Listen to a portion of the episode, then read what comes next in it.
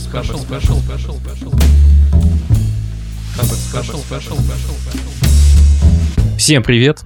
Это подкаст Хабр Special, в который мы приглашаем программистов, э, ученых, бизнесменов и других интересных людей, которым есть что рассказать. А мы, в свою очередь, задаем уточняющие вопросы э, разной степени дурацкости. Этот выпуск спешала наш совместный мини-проект с компанией МТС. Спасибо, ребята. Без вас бы мы не. И символично, что пока все сидят по домам, мы решили поговорить о смарт-устройствах и вообще о том, куда все это движется и как будет развиваться. Сегодня у нас в гостях Владислав Зайцев, который давно занимается темой умного дома и благодаря своим статьям стал одним из топовых авторов на Хабре. Влад, привет. Привет. Э, ну, для начала расскажи о себе, как ты дошел до жизни такой, чем ты занимаешься, как стал экспертом в этой области? Ну, можно начать с того, что я не считаю себя каким-то суперэкспертом, но так или иначе последние сколько, 7 или 8 лет я работаю вокруг э, темы интернет-устройств, так или иначе успел а, попробовать и поработать в качестве разработчика, то есть на самом низком уровне проектирование железа, проектирование а, а, плат самих, а, написание софта на низком уровне, на голом C без всяких плюсов и поставляли эти устройства, и выступали в качестве заказчика, и разрабатывали какие-то большие системы, которые включают в себя а, устройства интернета вещей. Ну, в общем, делали все. А, как ты на Хабры попал и почему тебе кажется нужно, нужно делиться знаниями? Судя по количеству статей, э, ты любишь делиться знаниями.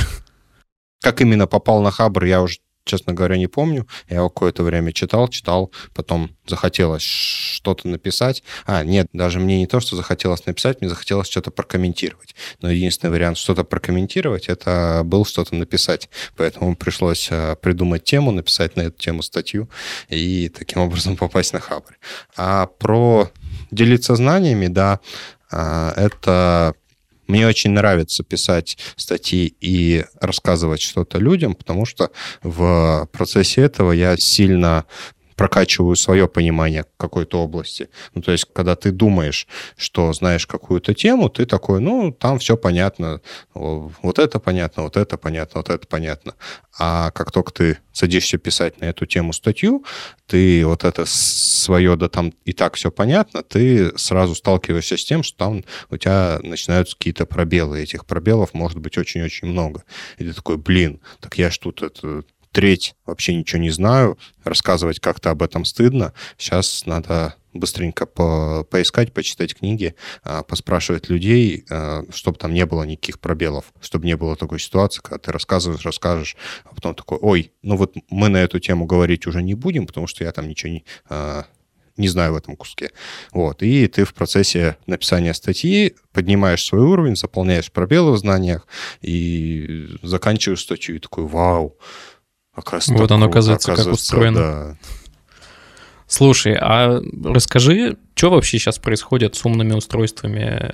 У меня есть такое ощущение, что как будто мы вышли на какое-то плато, и особых прорывов нет. Э, все там условные набор датчиков э, есть, и что там еще придумывать, или я не прав? Для консюмерского рынка мы действительно вышли на какое-то плато, но мне кажется, не из-за недостатка технологий, а просто из-за того, что устройства по отдельности, они как бы, ну, умный чайник. Ну, умный чайник что в нем такого по отдельности? Он не повышает качество жизни кардинально. Качество жизни а, повышает кардинально, когда это будет действительно умный дом, когда все системы будут работать вместе.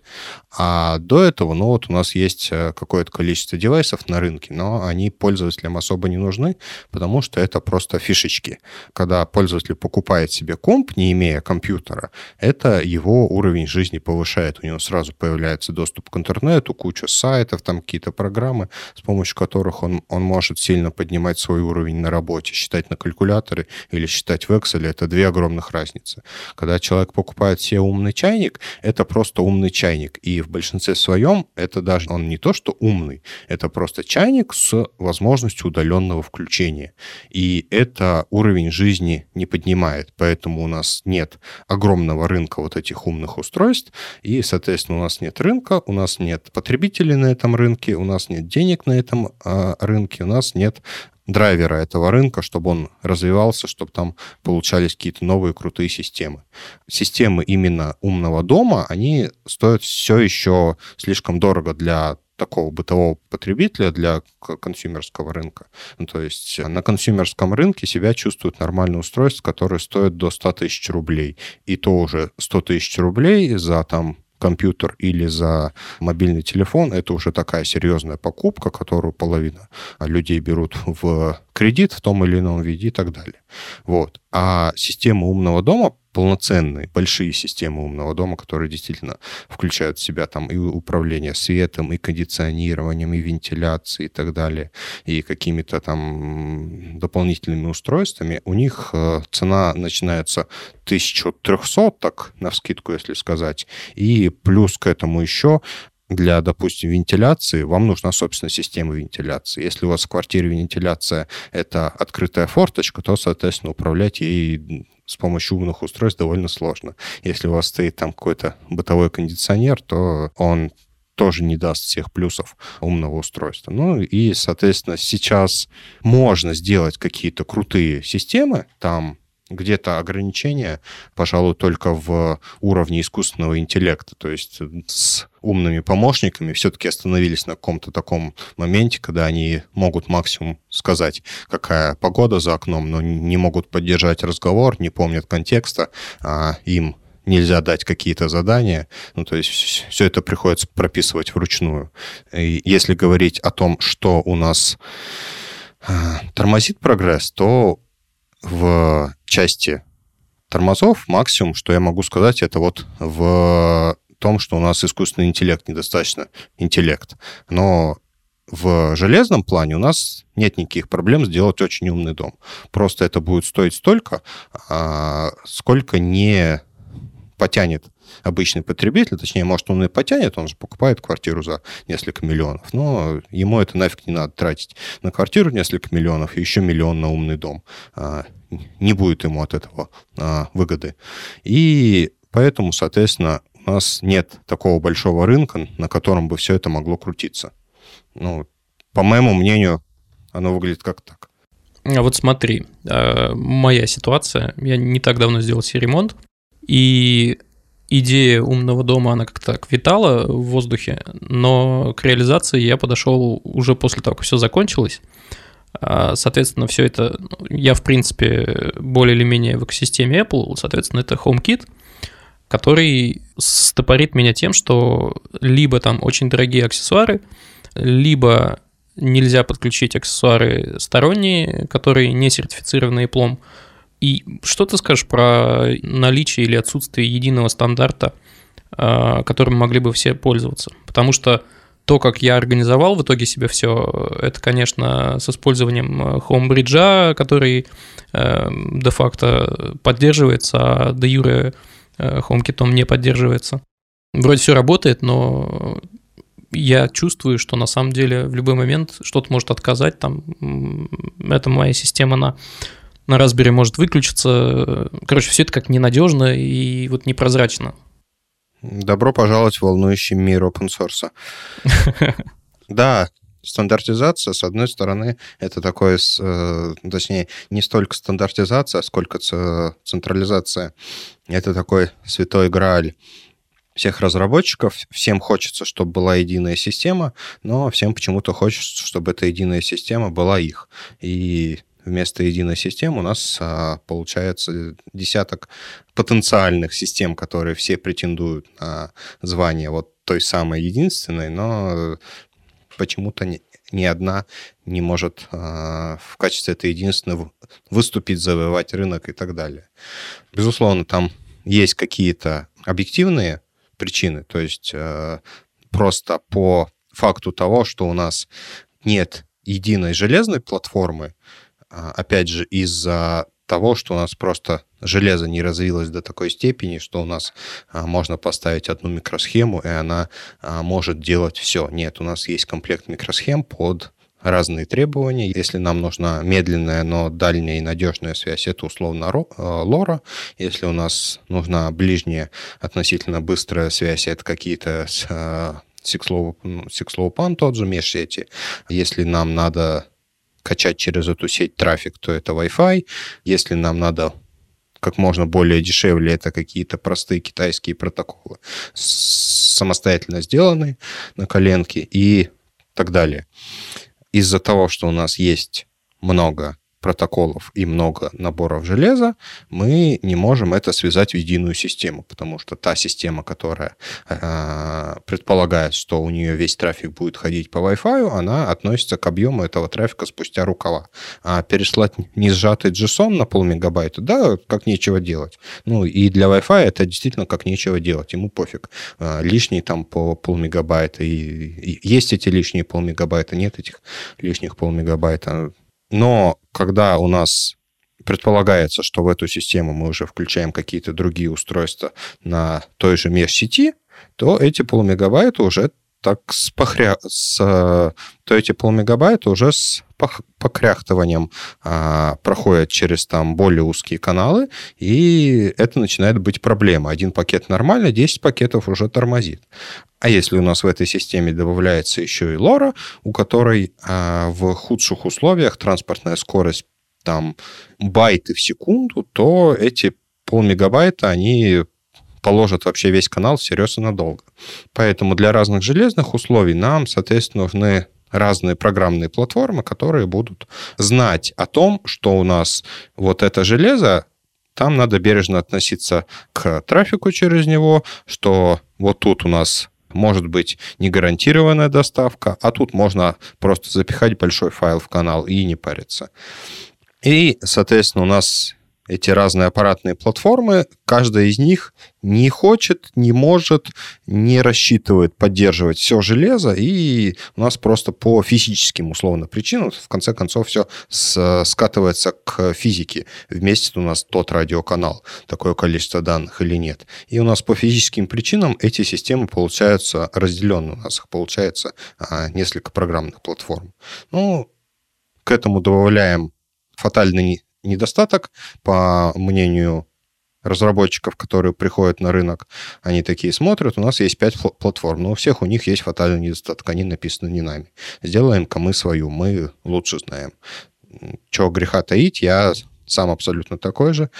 А, передо мной вот э, когда я, я на прошлой работе пришел, а, стала задача э, сделать что-то э, услов, ну, перевести разрозненную часть, разрозненную, а, разрозненную систему на, на какую-то единую платформу. Я посмотрел на рынок, сказал, давайте напишем свою платформу. Ну, платформу мы написали, но теперь ко всему вот этому разнообразию добавилась еще одна.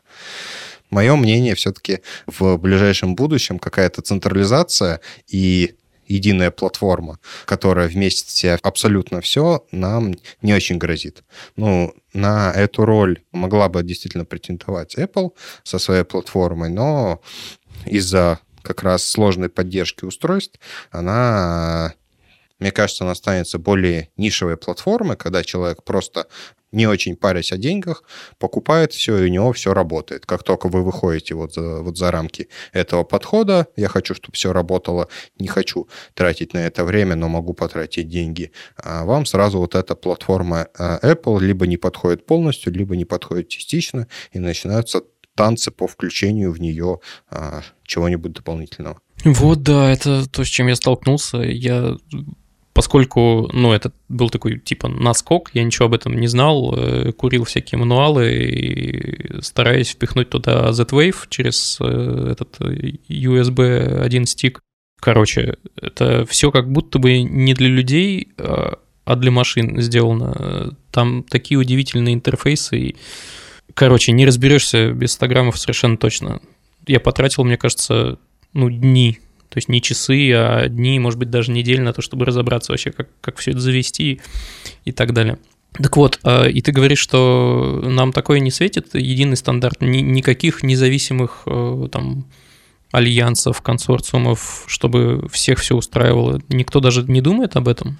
Ну, все альянсы и консорциумы, они э, строятся примерно по одной схеме. Давайте сделаем хороший стандарт, ну, то есть они действительно хотят делать хороший стандарт, но для того, чтобы сделать хороший стандарт, он должен быть жестким. То есть должен быть какой-то орган, который проверяет устройство, и если они действительно независимый орган, проверяющий устройство, если они действительно подходят под этот стандарт, они ставят на него свой логотип. Стандарт поддержан. Если такого органа не будет, то, соответственно, будет такая же фигня, как с ZigBee, а, когда у нас три несвязанных поколения протокола, которые с друг другом могут работать, могут не работать, у которых нет гарантированной совместимости и так далее. Но у такого жесткого консорциума есть обратная сторона. На, ну, проверка устройств — это затраты времени. Проектирование протокола и развитие его, слежение за ним, это тоже затраты времени. Если затраты времени есть, кто-то хочет за них получать деньги. Самый простейший способ получать за это деньги – это брать деньги а, с производителей устройств за проверку или за доступ к спецификациям протокола, соответственно. Ну, вот они так и делают. Соответственно, нам перестает быть достаточно просто поддержать протокол, нам надо сначала занести деньги за доступ к спецификация, потом сделать устройство, потом занести денег за проверку. А, если вы делаете свое устройство, если вы вот такой маленький разработчик, то для вас это уже начинает быть обременительно.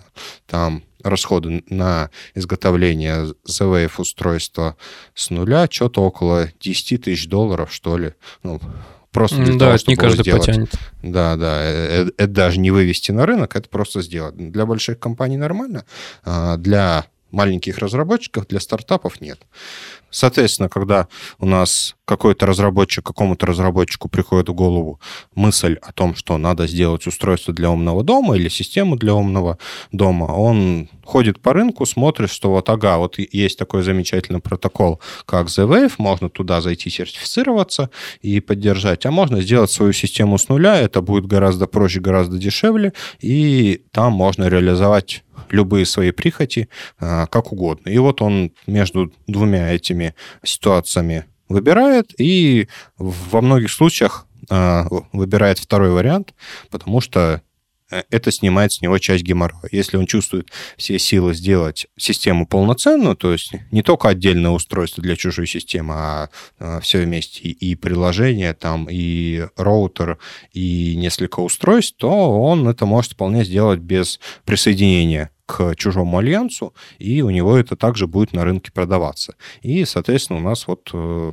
вместо одной замечательной системы, которой бы, по идее, должен был бы стать тот же The Wave, у нас получается две разных системы, которая одна стандартизованная, но дороже, потому что в конце концов эти расходы по стандартизации, они же не просто так разработчик своего кармана платит, он это перекладывает на потребителя. Для потребителя устройство становится дороже. А у нас в одном варианте хорошая стандартизованная система, но дорогая, в другом варианте система чуть похуже, но с какими-то своими фишечками и дешевле. Я не вижу способа склонить вот в таких условиях, а, в условиях этого рынка разработчика, который пришел на рынок с горящими глазами и с желанием что-то сделать, а, прийти и занести денег в какой-то чужой альянс. Ну да, я его, я его прекрасно понимаю, почему он не хочет платить. Он хочет делать свое. Угу. А если мы чуть-чуть назад вернемся, ты говорил о том, что разные стандарты позволяют пропускать там, разное количество данных э, в единицу времени, и ты в одной из своих статей говоришь, что Wi-Fi — это плохое радио. Но почему? Просто на первый взгляд выглядит все здорово. Огромная ширина канала, пожалуйста, отправляй, чего хочешь. Что с Wi-Fi не так? Wi-Fi изначально проектировался под э, устройства, которые пересылают объемы данных большие. А, это хорошо, потому что через него можно гнать трафик с э, видеокамеры, например. Но в условиях умного дома у нас, а, как правило, ситуация совершенно другая. У нас надо гнать данных очень мало. То есть у нас, условно, там, не знаю, команда включения лампочки — это буквально... Ну, байты. Байты, да. Десятки байт, сотни байт максимум. Ну, гораздо-гораздо меньше килобайта. Вот. И нажатие на выключатель, там э, включение какой-то системы. Может быть, даже передача звука, но даже передача звука это, это тоже мизер. Если мы закладываемся на то, что у нас в протоколе будет а, передаваться много данных, мы, соответственно, а, заранее закладываемся на большую ширину полосы. Мы а, большая ширина полосы, это означает повышенное потребление энергии.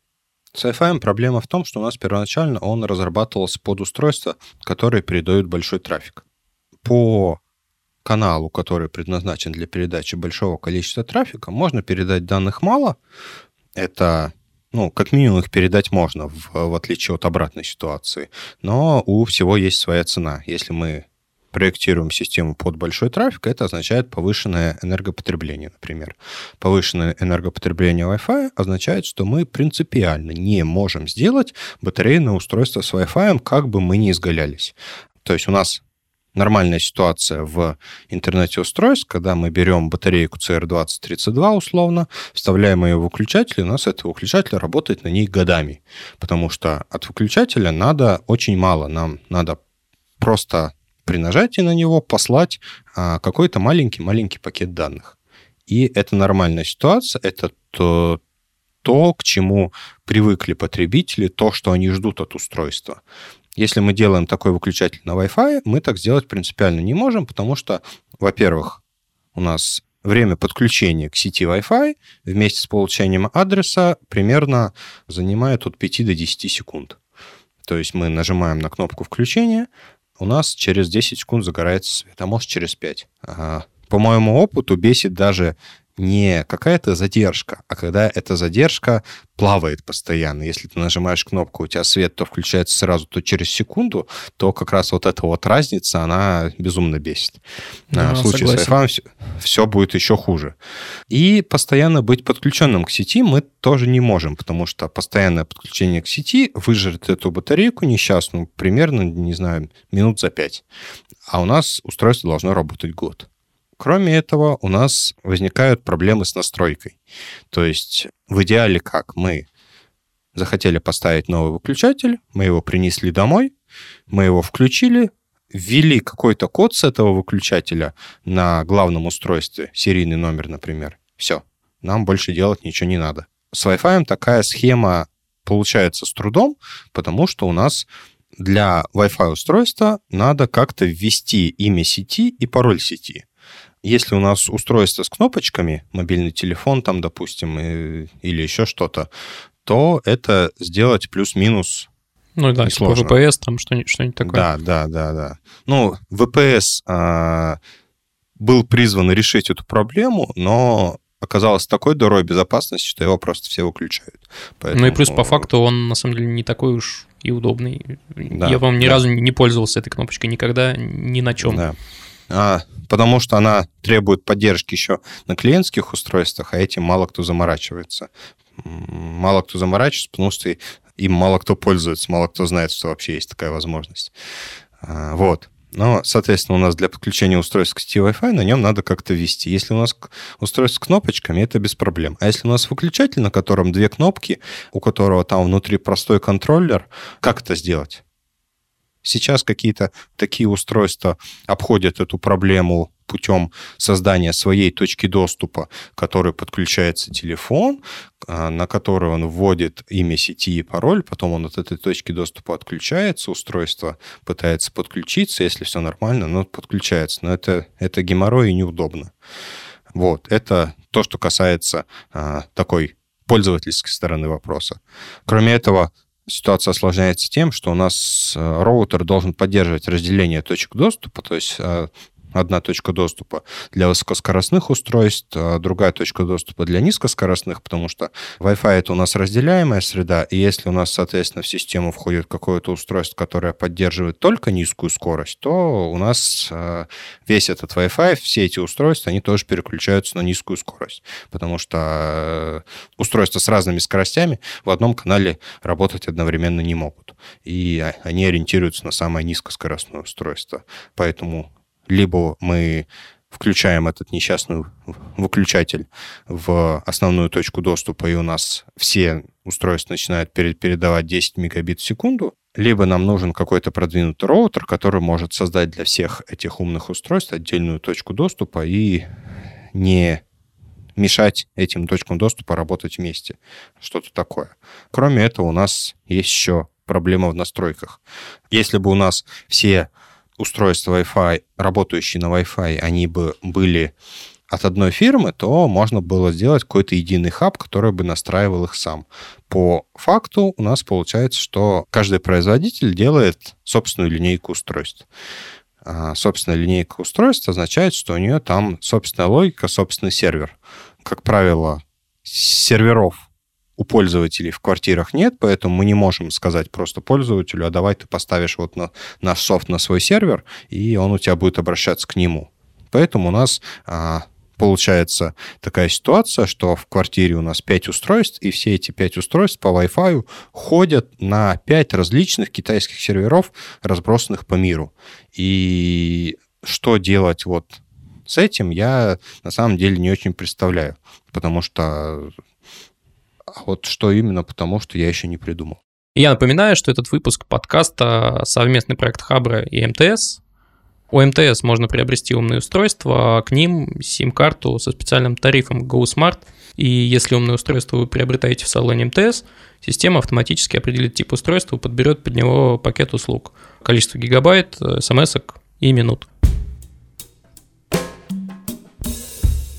Смотри, ну это как максимум разрозненно, а как минимум, мне кажется, это еще и офигенно небезопасно.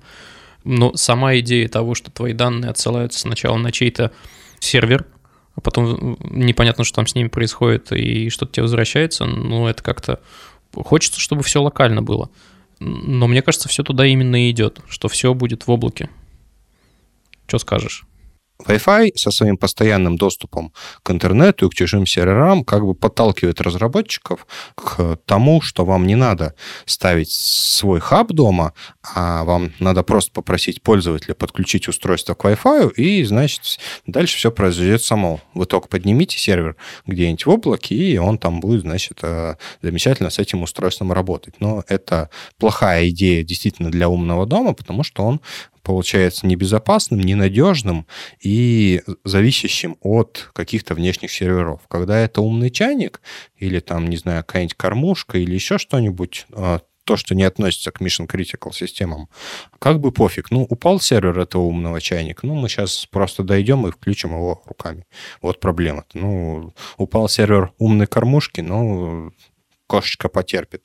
А в любом случае он там через несколько часов поднимется. Или интернет дома упал. Ну, shit happens. А если у нас а, в эту систему включаются Mission Critical устройства, устройства, которые необходимы для выживания в доме, свет, там, кондиционирование, вентиляция, я не знаю, управление горячей, холодной водой, что еще можно такого придумать важного, то все становится гораздо хуже.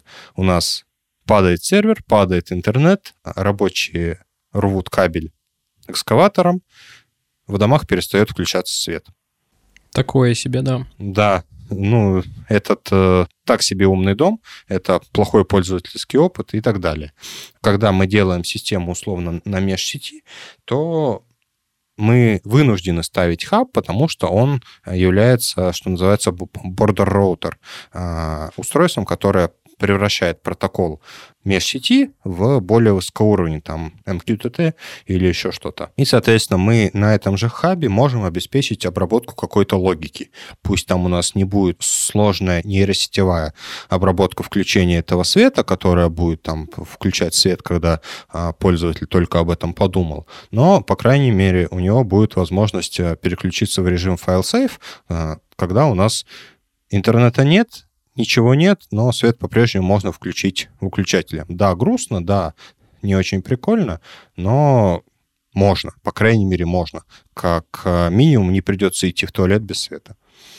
А вот ты э, говоришь про нейросети э, и вот такую, знаешь, умность не, не в формате вручную прописанных сценариев, а как будто бы устройства потенциально могли бы или могут, я просто, может быть, не в курсе, подстраиваться под твои привычки сами. Это, это фантастика или более или менее реальность, на твой взгляд?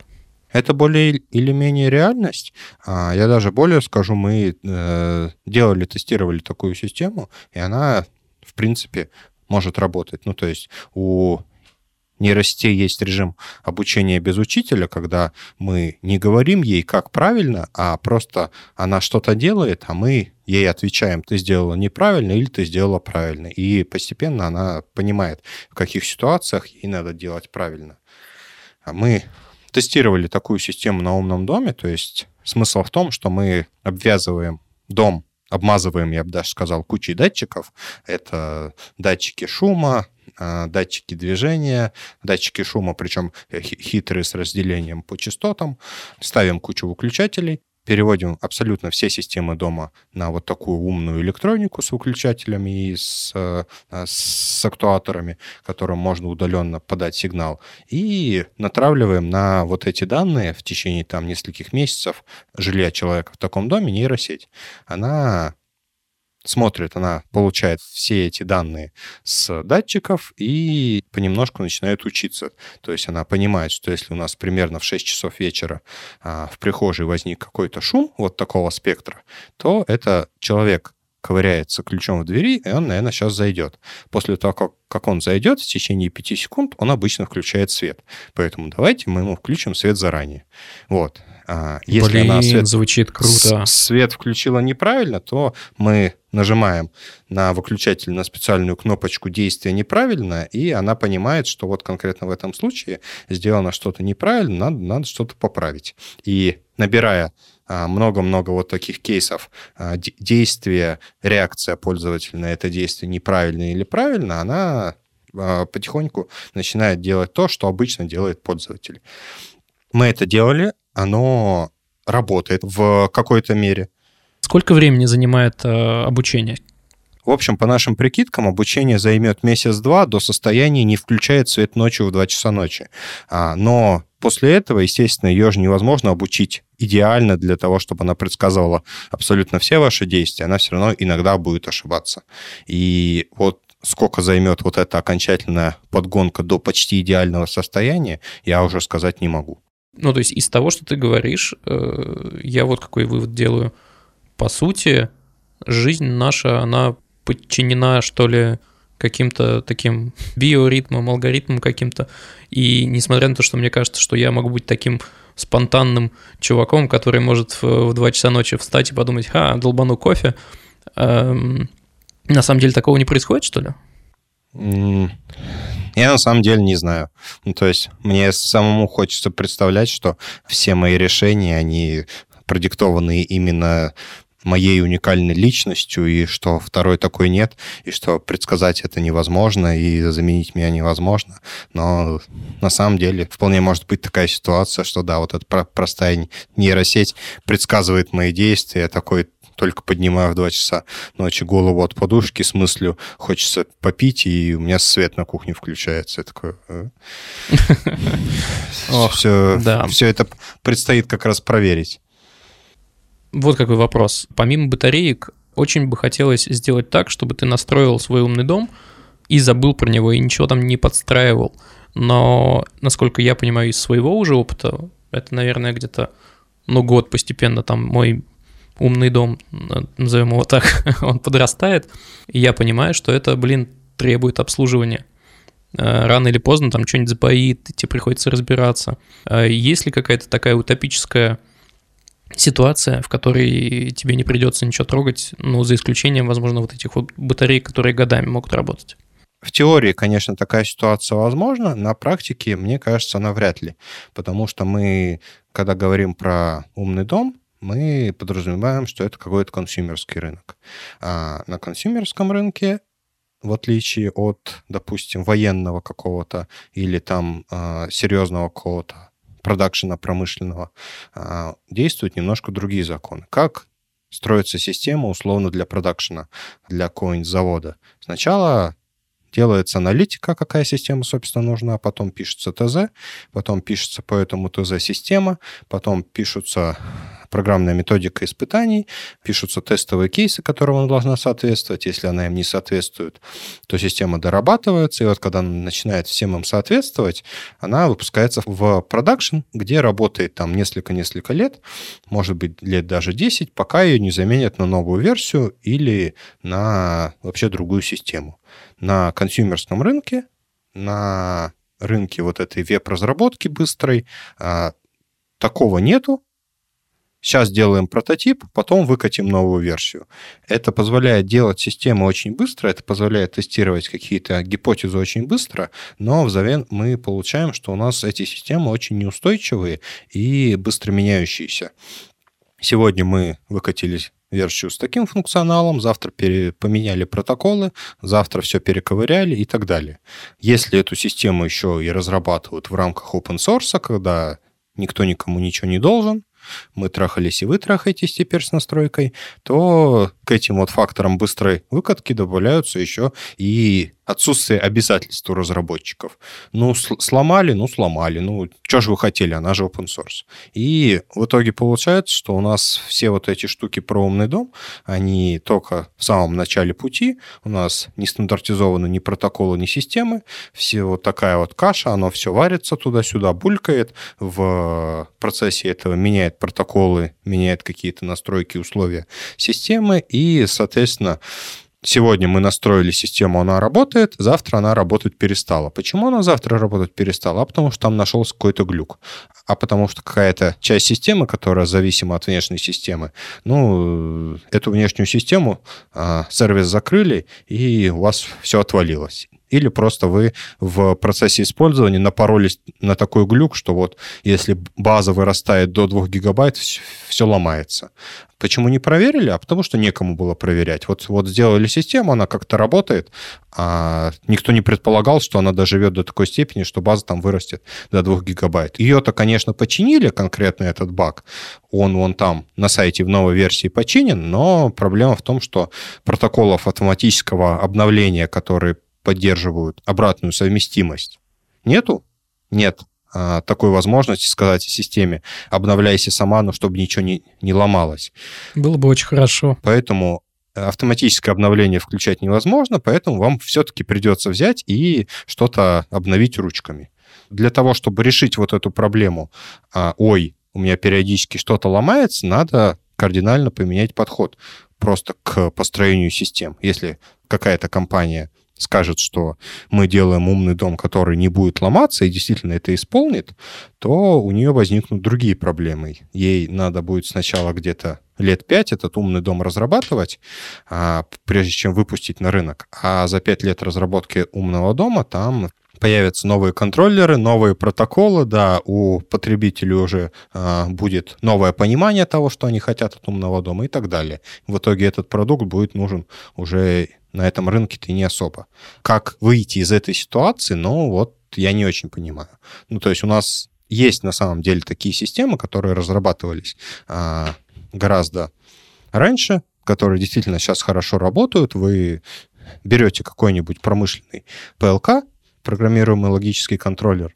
Вы пишете на нем логику, вы соединяете все, все устройства проводами по Modbus, и вот оно у вас действительно будет работать годами, потому что на тех же самых системах строятся а, практически производство. Ну, то есть вы там пойдете на какой-нибудь завод, вы заглянете у него в, в кишки этих станков, а, и там будут абсолютно те же самые системы. И, и эти системы, они будут работать годами, потому что там нечего ломаться.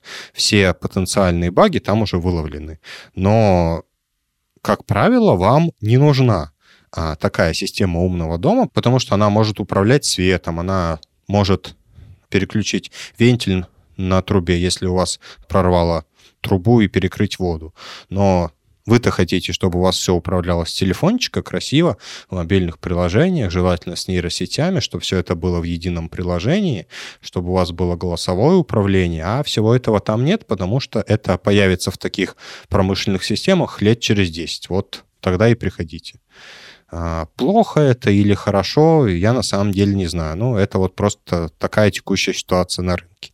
То, что работает без глюков, вам не надо, а то, что вам надо, оно работает с глюками. И требует постоянного наблюдения и подкручивания. Угу. А я вот пока ты говорил, знаешь, о чем подумал? С одной стороны, сырой продукт, э, ну, со стороны консюмера, сырой продукт это, конечно, не очень прикольно и все такое, но если подумать о том, что помимо просто консюмеров есть еще энтузиасты, разработчики и так далее, если API открыт, эм, ну, они же могут придумать какие-то новые даже фичи, э, новую, новую реализацию для того, что ну, производитель, может быть, даже и не закладывал. А, и суть потому, что я там смотрю на форумах как раз а, любителей умных домов, э, там прям все это пышным цветом цветет. И есть ощущение, что если бы производители э, умных устройств как будто бы изначально на это даже нацеливались, ну, то есть с открытым забралом говорили, ребята, вот вам продукт, вот вам API, допиливайте э, вообще на здоровье, будем только рады. Но такого почему-то не происходит. Или происходит, может, я что не знаю.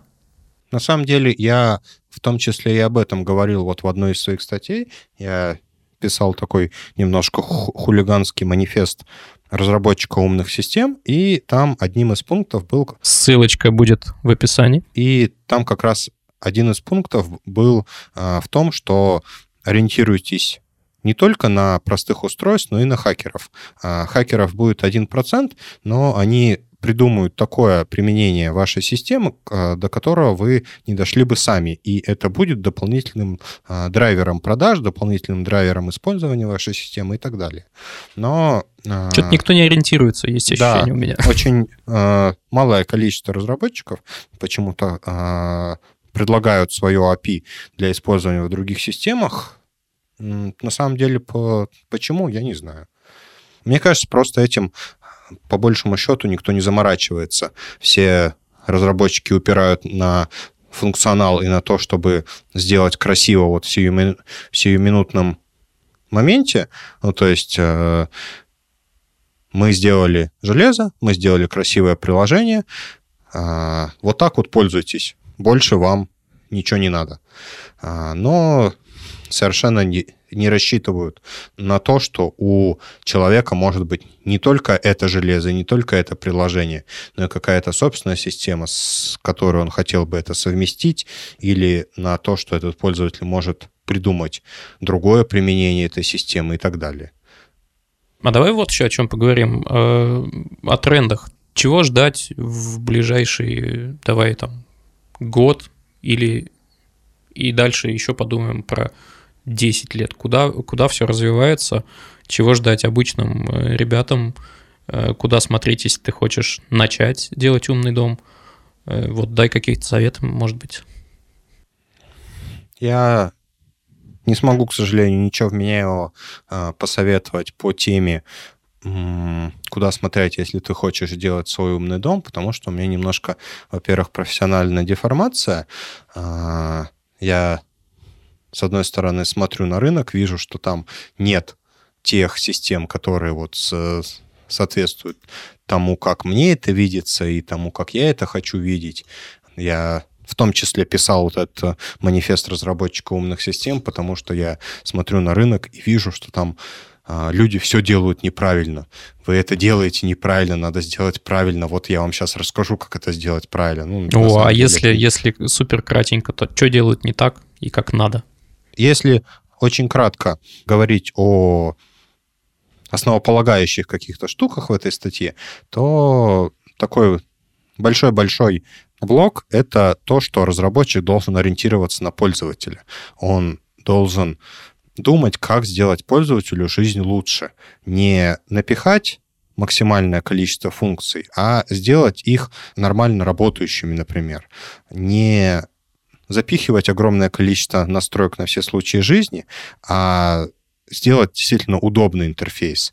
Не говорить пользователю, ты до этого два года жил во лжи, мы сейчас тебе покажем, как надо правильно финики собирать, а подстраиваться под уже существующие привычки пользователя, под уже существующий опыт.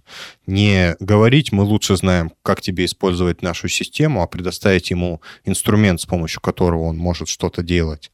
Не говорить, мы те сделали удобное мобильное приложение, с помощью которым ты можешь управлять всем, и ты, сука, будешь управлять всем только с помощью этого мобильного приложения, а дать ему нормальные физические интерфейсы для физического мира, например. Или не позволять пользователю сомневаться, а оно работает или не работает, и что-то оно там глючит, а подумать немножко за него и дать пользователю устройств, которые можно нормально обслуживать. Пользователю все равно придется обслуживать эти устройства, так давайте сделаем так, чтобы ему это можно было сделать как можно более просто и легко. Если оно обновляется, то оно обновляется без действий пользователя. Если ему надо заменить батарейку, то ему надо сказать заранее об этом, что ему надо заменить батарейку, а не просто в какой-то момент а, выключить устройство и так далее. А, она не должна требовать постоянного обслуживания. И она не должна требовать наличия каких-то внешних систем, внешних серверов. А, это должна система способная, хотя бы способная, пусть не в полном функционале, но работать самодостаточно. Угу. Вот, и если возвращаться к тому, к той теме, с которой начали, чего ждать-то в ближайшее время и куда, куда все все-таки движется? И главное, еще, может быть, от кого ждать? Я так понимаю, что нейросетки э, как будто бы маячат на горизонте.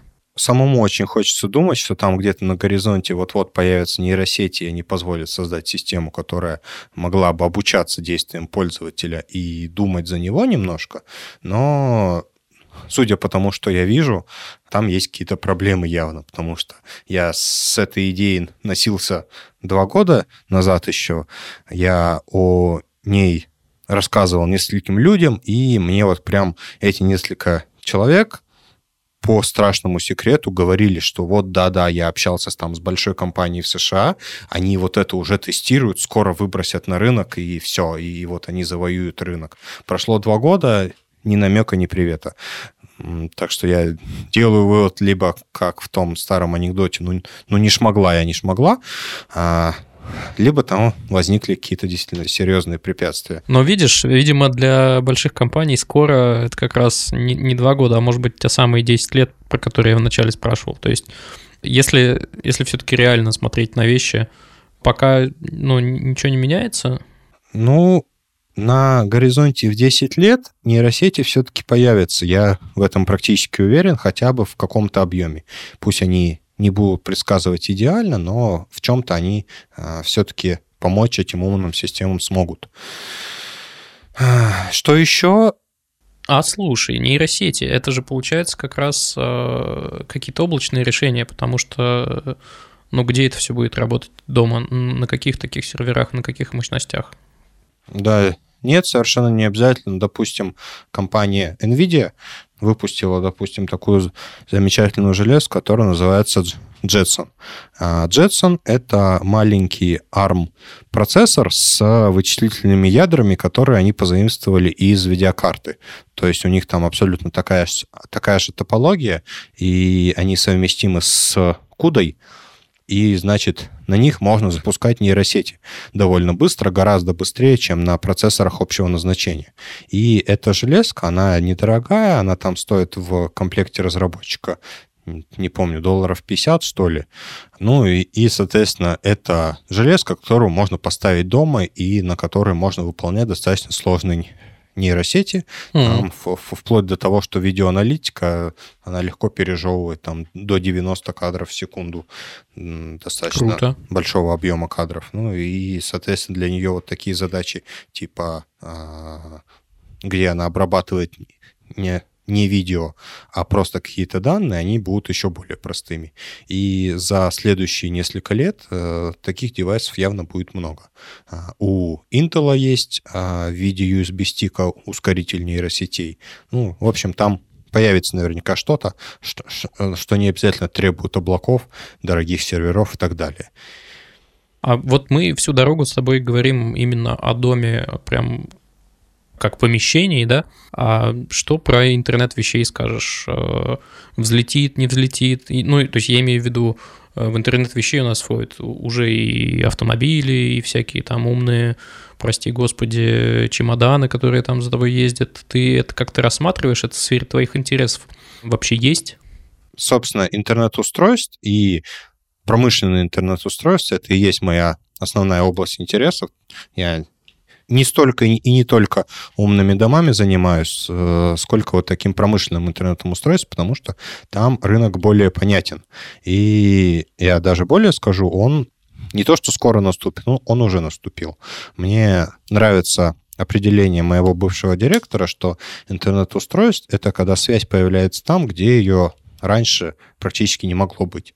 То есть, если раньше у нас глобальная сеть, э, интернет — это был компьютер, к которому подключался модем, который подключался к телефонной линии, и мы такие, если бы к нам кто-то пришел с вопросом, а давайте мы проведем на датчике влажности в поле интернет, мы бы на него посмотрели странно, потому что что вы предлагаете около каждого датчика ставить компьютер и тянуть туда телефонную линию? Вы это персональным может быть машина, а, дача, но никак не, не компьютер. Ну и, и все такое то теперь у нас э, технологии развились настолько, что мы можем к этому датчику действительно подвести интернет, потому что контроллер, который реализует протокол достаточный для того, чтобы включаться в какие-то взрослые сети, стоит буквально 2 доллара.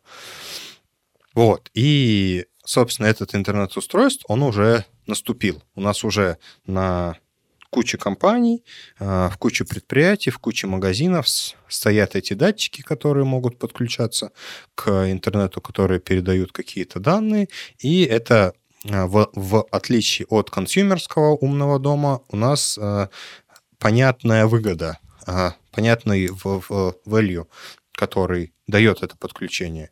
Если для обычного пользователя все эти умные штуки это просто такие фишечки, которые дают ему какой-то прикол. Ха-ха, смотрите, у меня умный дом. Ой, можно свет с телефона включить. Ну, в 90% случаев э, это, это действительно просто прикол. Он может легко без этого прожить, ему это не приносит никакой выгоды особой, а, ему просто интересно с этим поиграться. То в промышленности это все гораздо проще. Там как правило, нет такой ситуации, когда давайте с чем-нибудь поиграемся. Потому что просто поиграться — это тратить деньги. А если мы ставим какую-то систему, развертываем ее на предприятие, она должна приносить деньги. Если она эти деньги приносит, то замечательно. Сейчас посчитаем окупаемость. Окупаемость 5 лет, ну, замечательно. Давайте а, поставим, давайте потратим на это несколько миллионов. А, вот. И с этой точки зрения смотреть на промышленные интернет-предприятия гораздо более приятно, потому что если ты делаешь что-то, что экономит деньги, у тебя это покупают. Все. Ну, там нет такого, что, ну, фу, оно какое-то неприкольное. Деньги экономит, экономит. Ну, что вам еще надо? Да, там все попроще в этом смысле. Слушай, а может быть, под завязочку все-таки расскажешь, как, как оно у тебя реализовано? Ты, конечно, там не среднестатистический и, там, наверное, не репрезентативный в этом смысле, но как оно бывает у крутых ребят, э, очень, конечно, интересно. Что у тебя из умного есть? Я сейчас, наверное, скажу немножко мозговыносящую вещь в контексте всего того, о чем мы вот сейчас говорили, но у меня сейчас в доме а, нет абсолютно ничего умного. Вот террас. Может, какая-нибудь умная розеточка. Да. Вот это а, поворот. На самом деле у меня сейчас в доме нет абсолютно ничего умного, ну, кроме аудиосистемы. Это просто моя любовь. Я а, мне нравится, когда а, хороший звук и по всей квартире, и нет такого, что в одной комнате где-то играет музыка, и ты ее там слышишь с кухни в плохом качестве.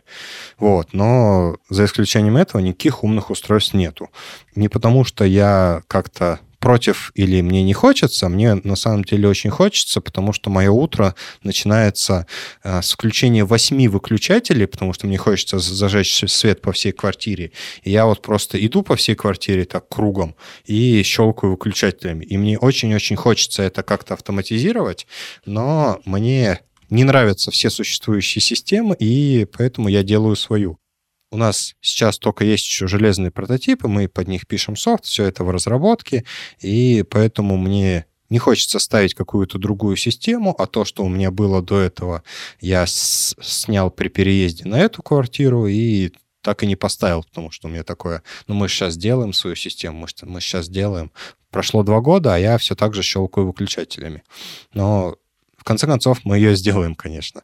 Но зато я могу описать, как она в идеале должна у меня работать. Ну, она в, в таком виде, в, в общем-то, и работала. О, давай. Это в первую очередь централиз... Э, централизованная система, какой-то хаб, какой-то домашний сервер, на котором крутится логика. Это радиосистема, то есть никаких проводов. Я не хочу делать ремонт ради того, чтобы поставить себе систему умного дома. И даже если бы я сейчас планировал делать ремонт, я бы все равно поставил на радио, просто потому что завтра я переставлю кровать в другой угол, и я хочу разместить с этой кроватью выключатель. Мне не хочется вместе с перестановкой кровати долбить стену, чтобы проложить трассу до этого выключателя. Я хочу его отклеить от одной стены и приклеить на другую. Поэтому э, в этом случае только радио.